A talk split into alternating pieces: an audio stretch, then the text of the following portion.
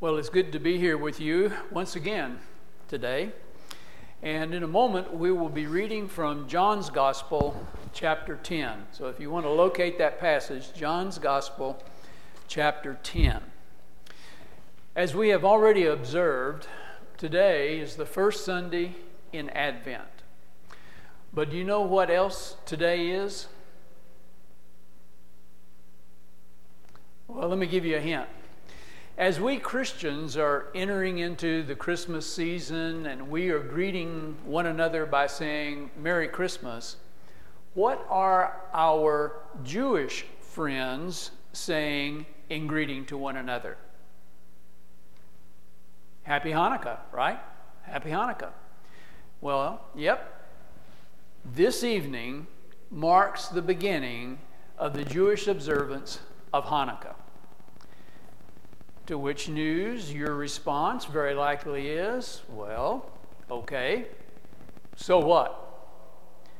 I'm very happy that you asked that question because before we are finished today, I hope that you will see the relevance of the observance of Hanukkah for today's text.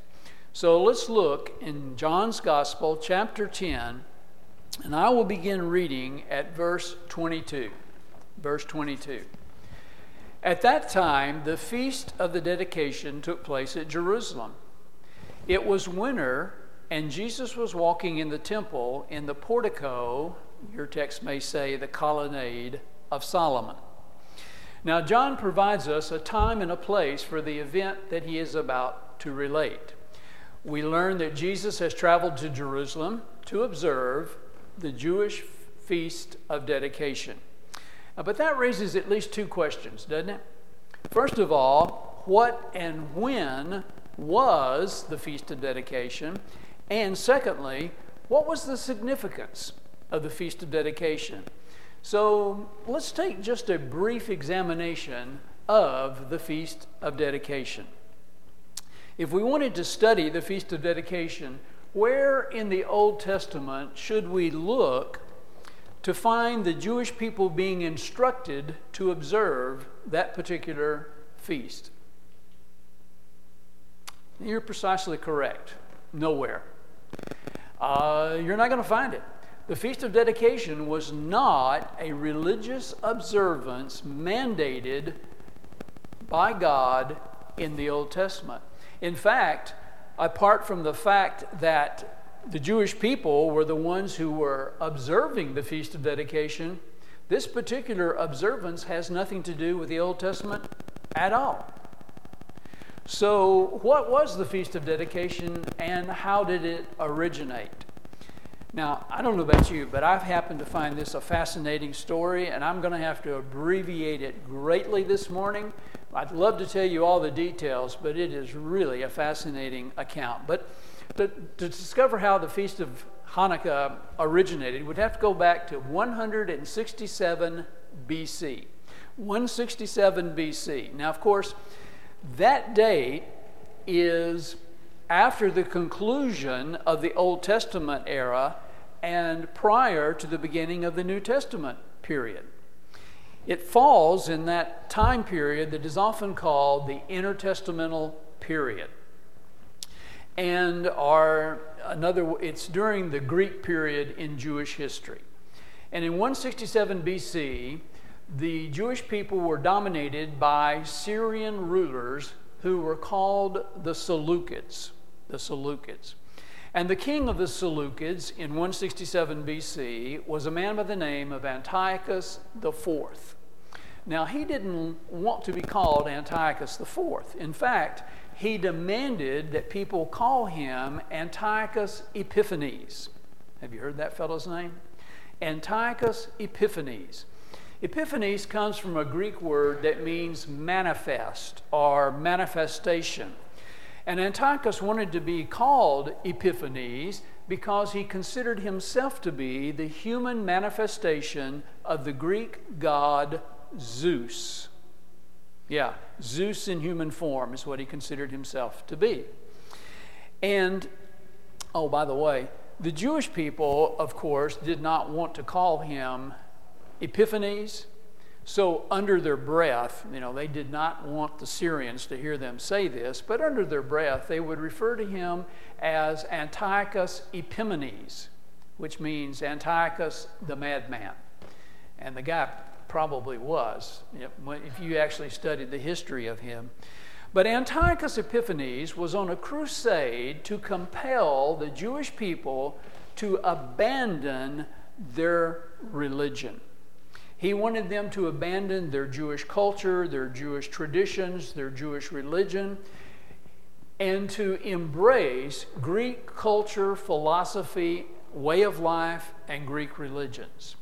Antiochus made it illegal for the Jewish people to follow the law of Moses, follow the traditions associated with their culture and their society. It was illegal to possess a copy of the Jewish scriptures, illegal to observe the Sabbath, circumcise your sons. Antiochus tried to essentially obliterate the Jewish religion, Jewish culture, and Jewish society, and to get the Jewish people to begin to live and worship and behave and act like Greeks. And as you can imagine, this was a time of intense persecution for the Jewish people. Many were tortured and killed because they refused to follow the agenda of Antiochus Epiphanes.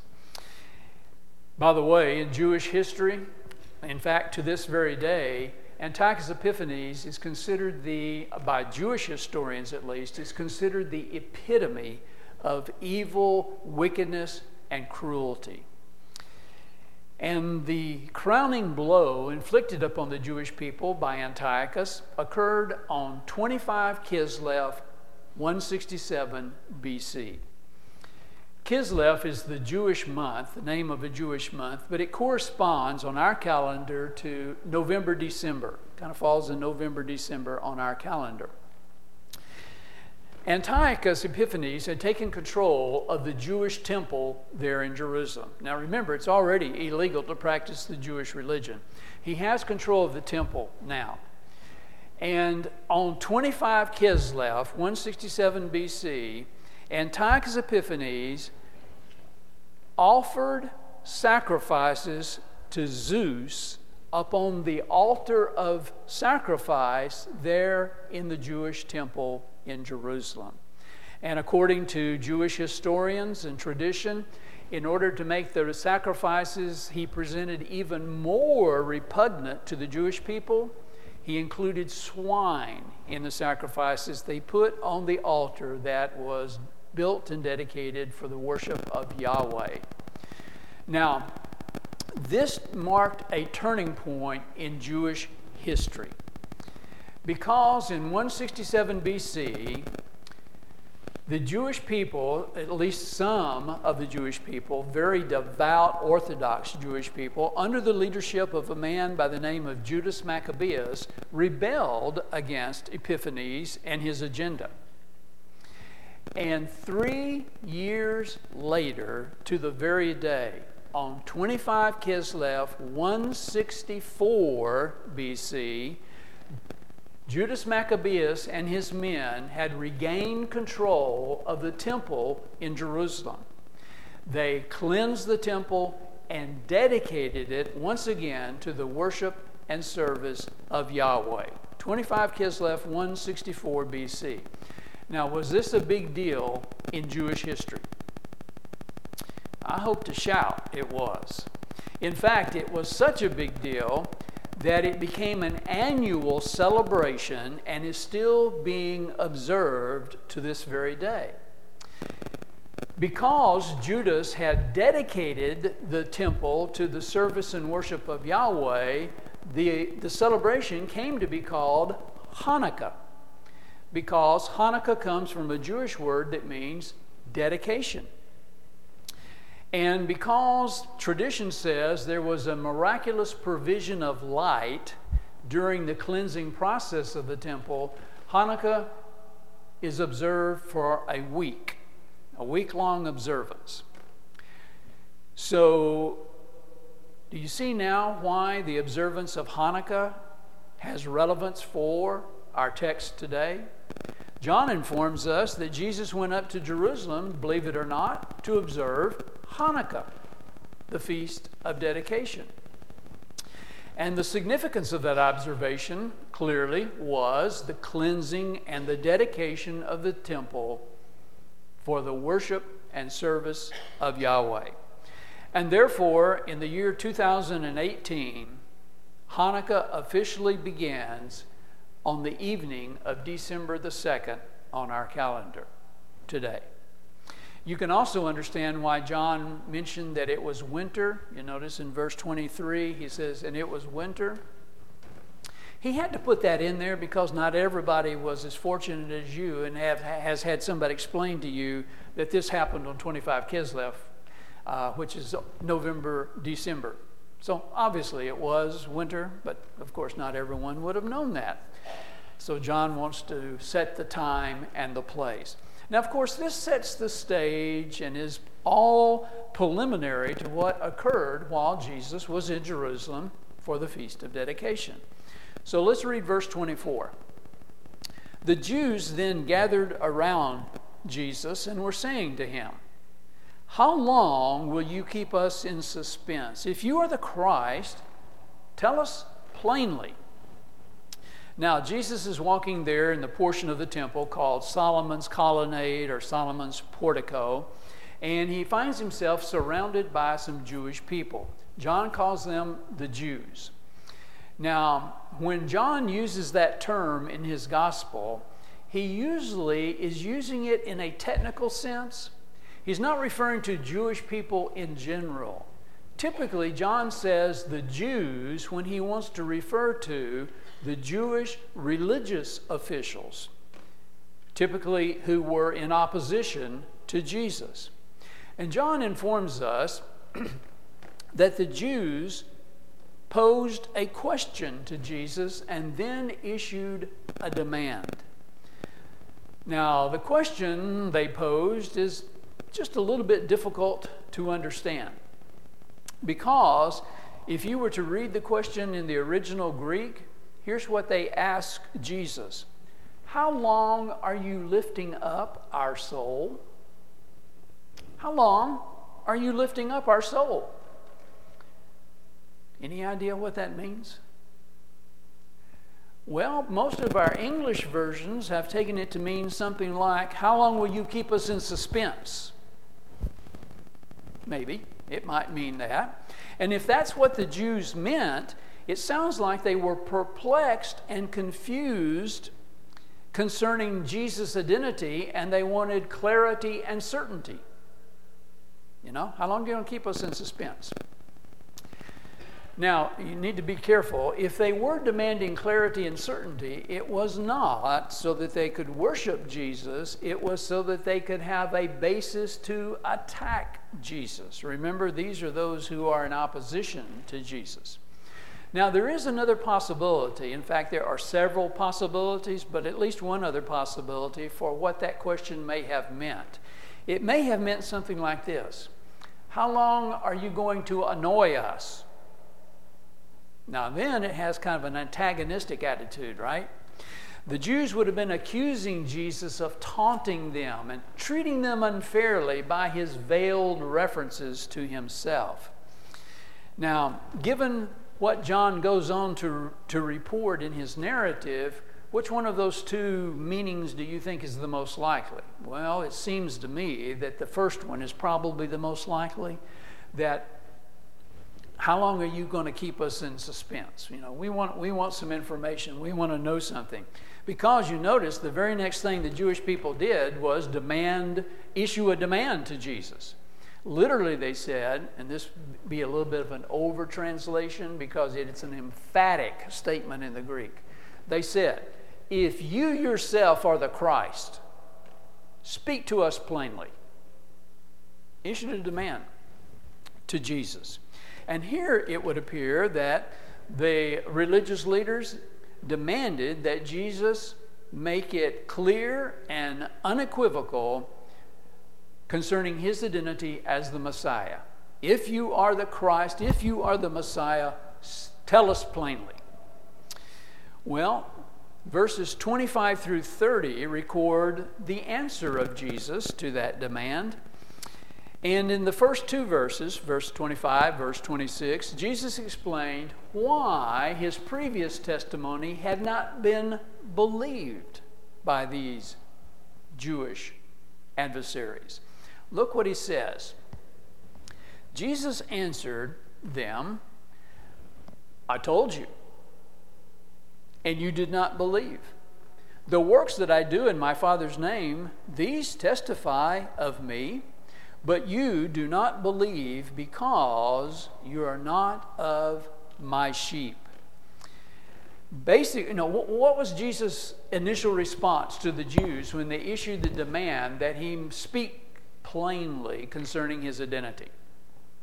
Essentially, he said, I told you already, and you didn't believe. Right? Basically, what he says. But my question to you is this when? When did Jesus explicitly identify himself as the Messiah to the Jewish religious leaders? Well, the truth is, up to this point, he had not done so.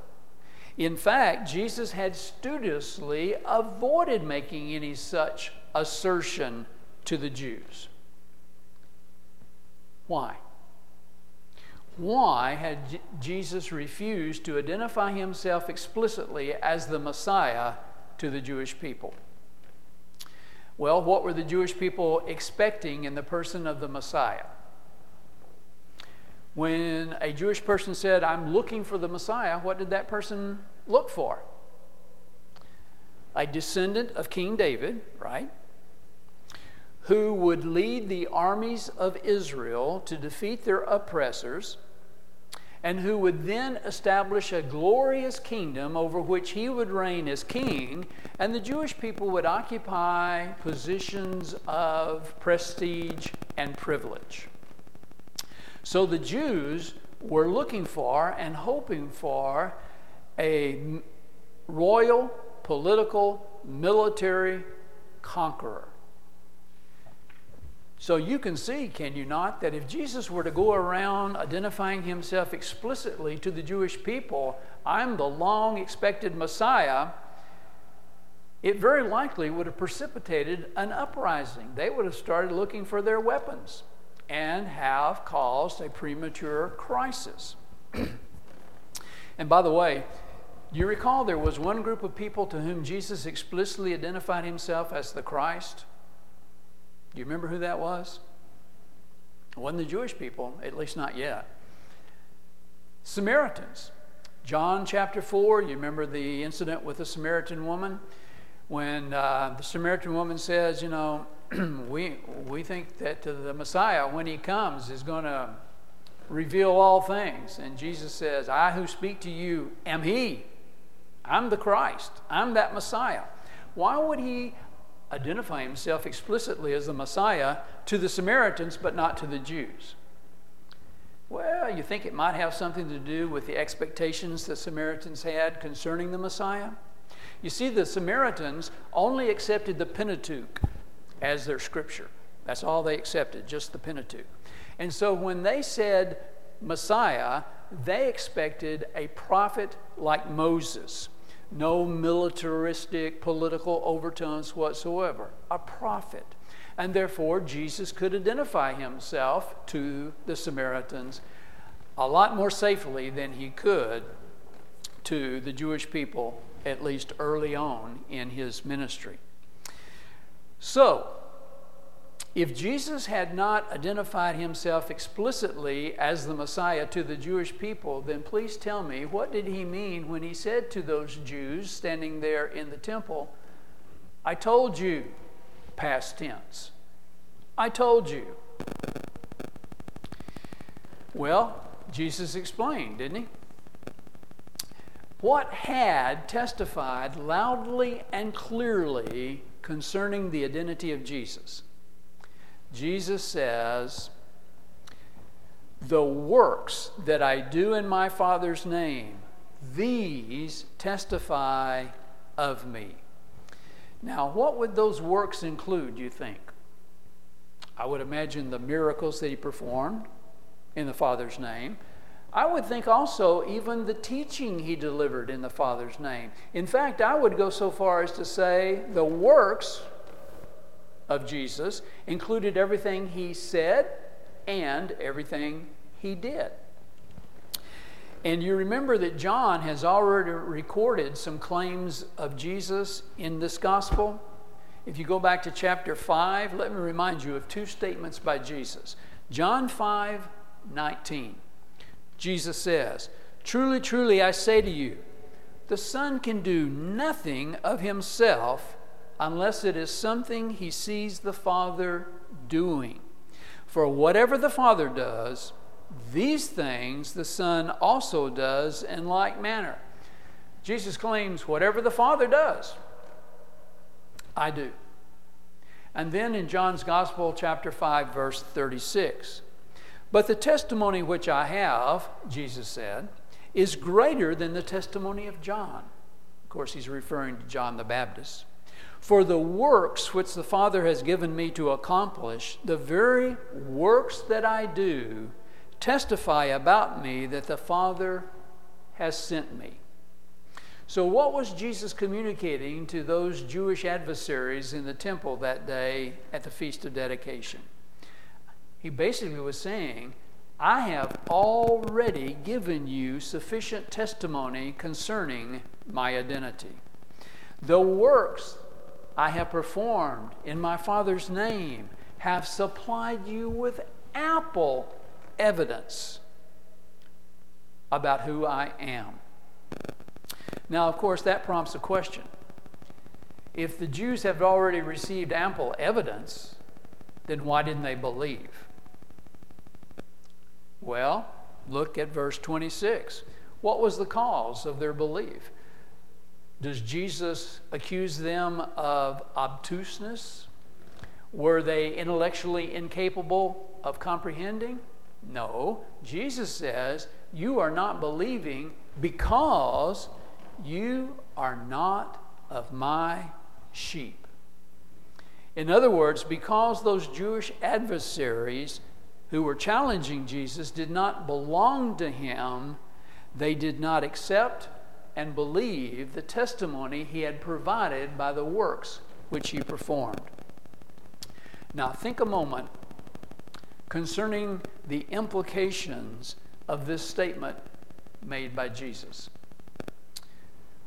Based upon what Jesus has just said, what must be a requirement for a person to believe the testimony provided by the works of Jesus? Looks like you, ought, you have to be one of his sheep, right? If you're going to believe his works.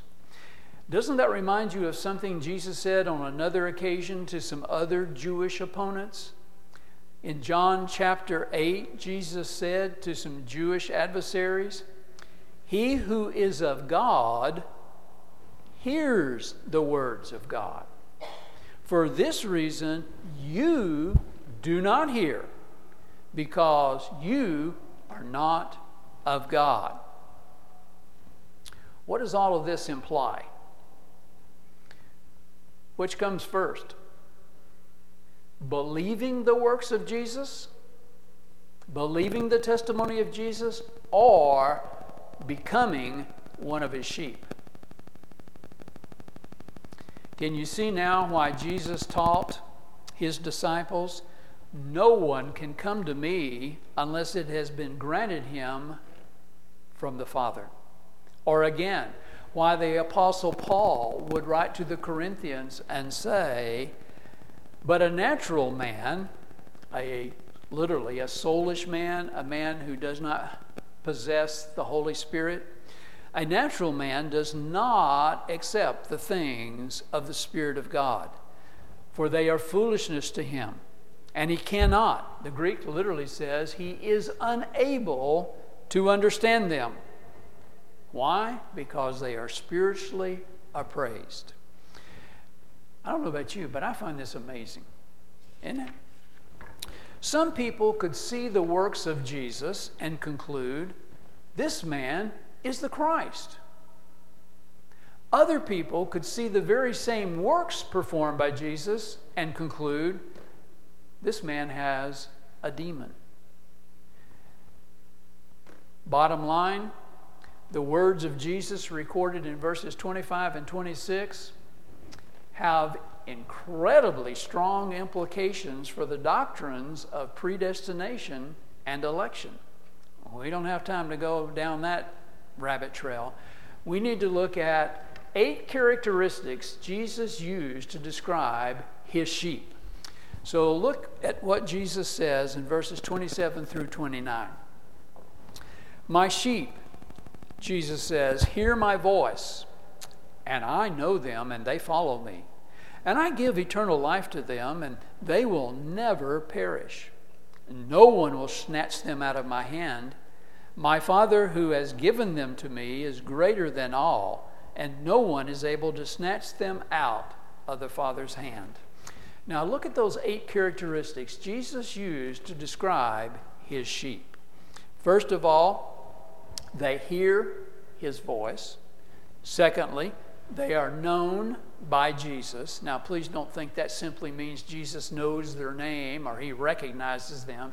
To be known by Jesus means that Jesus has an intimate personal relationship with his sheep. I mean, after all, they are members of his flock. And just a little bit early in this chapter, Jesus said, I am the good shepherd. And I know my own. My own know me. Number three, they follow Jesus. Number four, his sheep receive eternal life from Jesus. And five, since they possess eternal life, it follows that they will never perish. Six, they are secure in Jesus' hand. Seven, they have been given to Jesus by his Father. And number eight, they are secure in the Father's hand. And so, based upon those eight characteristics, I say to you this morning if you are one of Jesus' sheep, upon what does the security of your salvation ultimately depend? Upon your faith, your strength, your determination, your perseverance are upon the power and settled will of God Himself. This is, a, this is one of the most wonderful passages dealing with security of the believer that I'm aware of in the entire Bible. But having described his sheep, Jesus then concluded his answer to the Jews with a real shocker. Look what he says in verse 30. I and the Father are one. Now, we don't have time to explore everything Jesus may have intended by that statement, but there's one crucial matter we need to consider. Was Jesus making an ontological assertion? That may not be a word that you typically use over your breakfast table, ontological. But here's what that means Was Jesus asserting that he and the Father were one in essence, one in nature, one in being? Probably not. Now, there are other texts that do teach the ontological oneness between Jesus the Son and the Father. This is probably not one of them. And why would I say that? Well, there are a number of reasons, but one of them is the word for one in the original language that is used here is in the neuter gender. If Jesus had intended to make an ontological affirmation, he probably would have used the word one in the masculine gender. So, what was Jesus asserting? What did he actually mean? Well, look at the immediate context. What's Jesus been talking about? No one can snatch my sheep out of my hand. No one can snatch the sheep, my sheep out of my Father's hand. What he is probably asserting is a functional unity. The Father and the Son are united in will and purpose to keep his sheep secure. In that sense, the Father and the Son are one. But you know what? Even if it was just a functional unity, I say just, I mean, that's pretty significant, but if that's what it was, a functional unity, even that carries some pretty significant implications about the identity of Jesus, doesn't it? I mean, if you'd been one of those Jewish people standing there that, that day and heard Jesus say that, how would you have responded? Well, you don't have to guess. Look at verse 31 and following. The Jews picked up stones again to stone Jesus. Jesus answered them, I showed you many good works from the Father. For which of them are you stoning me? The Jews answered Jesus, For a good work we do not stone you, but for blasphemy, and because you, being a man, make yourself out to be God. So that Jewish audience clearly understood that to claim the kind of unity which Jesus claimed for himself was tantamount, tantamount to claiming a oneness with God that would make a person God. And so they accused him of blasphemy and making himself God. Now, right about here, think about something. that Jewish crowd came to Jesus and de- issued a demand If you're the Christ, speak to us plainly. Well, Jesus seems to have been speaking to them pretty plainly, I think. It appears that that Jewish crowd got more than they bargained for, don't you think? They've come to Jesus and now they wanted to know if you're the Christ, speak to us plainly. Well, he's spoken pretty plainly, and now they want to kill him. In light of what we have observed in this particular passage, let me suggest just a couple or a few applications very quickly. First of all, have you ever heard someone say something like this? You know, I would believe in God if He just gave me sufficient evidence. Ever heard anybody say something like that? I believe in God if He'd just give me sufficient evidence. You know, it's in a challenging, self assertive manner. This person demands that God prove Himself to his or her satisfaction. In light of what we have looked at this morning, how might you respond to that person? Well, may I suggest that we take a look at what Jesus said and did to that crowd of Jewish people in the temple who made a very similar demand of Jesus? First of all, notice, Jesus apparently did not feel at all obligated to satisfy the demand of those who challenged him. He didn't feel like he had to really answer. And, you know, he didn't say to them, Oh, bless your hearts. I'm sorry. Let me speak to you very clearly and plainly concerning my identity as the Messiah. Now, you know this as well as I do. God is under no compunction to respond to the insolent demands of His creation. Now, sometimes in His love and His mercy, God may choose to respond to a sincere, broken-hearted plea for evidence. I'm sure you've read the testimonies as, i as I have, where people have said, God, if you're there, give me some evidence. And in his love and mercy, sometimes God has. But that wasn't an insolent demand, that was a broken hearted plea for help. You know, I think it's important that we remind ourselves in our culture, in our society today, that God will never per- permit himself to be domesticated or manipulated into doing our bidding in response to our arrogant demands. He's God, after all.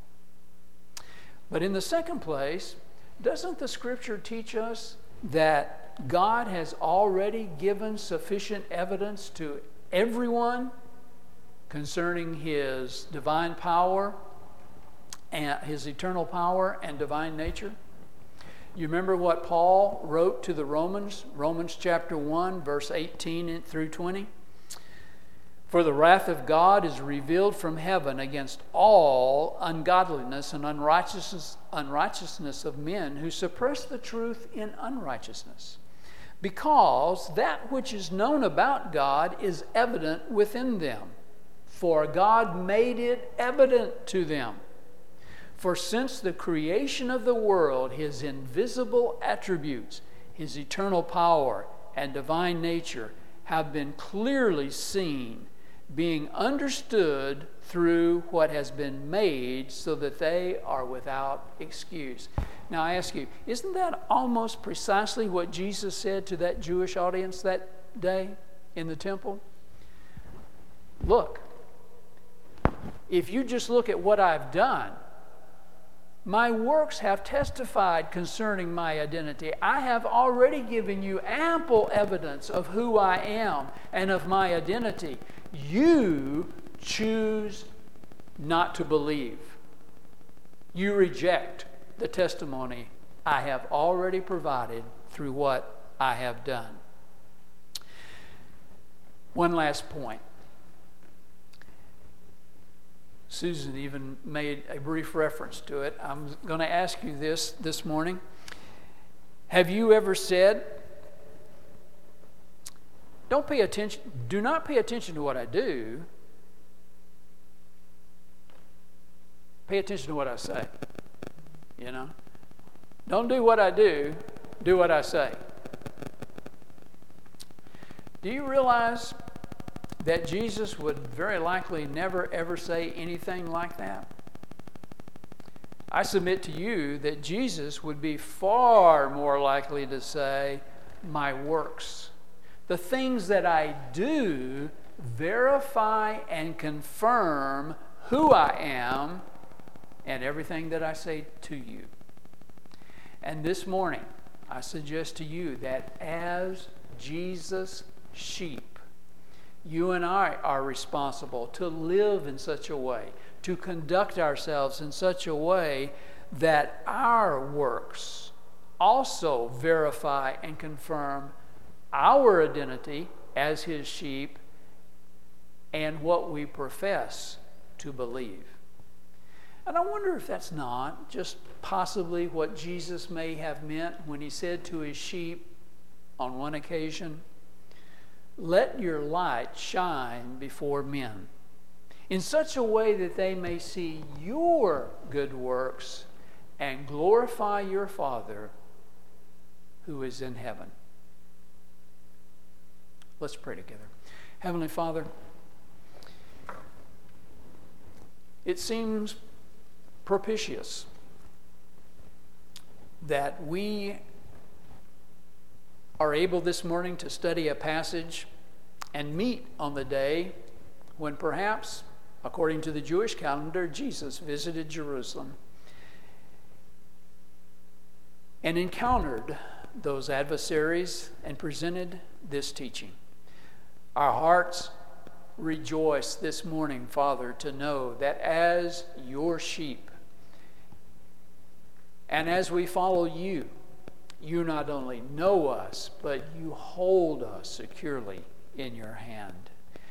May we, as your sheep, members of your flock, commit ourselves to walk, to live, to obey you to follow you in such a way that our works bear testimony to our identity as your children, your disciples, your sheep. Thank you for your marvelous love. Thank you, Father, that you are so merciful and forgiving in our lives. We thank you and praise you for the presence of your Holy Spirit in our lives to grant us the resources to obey and to follow as your sheep. We pray this in Jesus' name. Amen.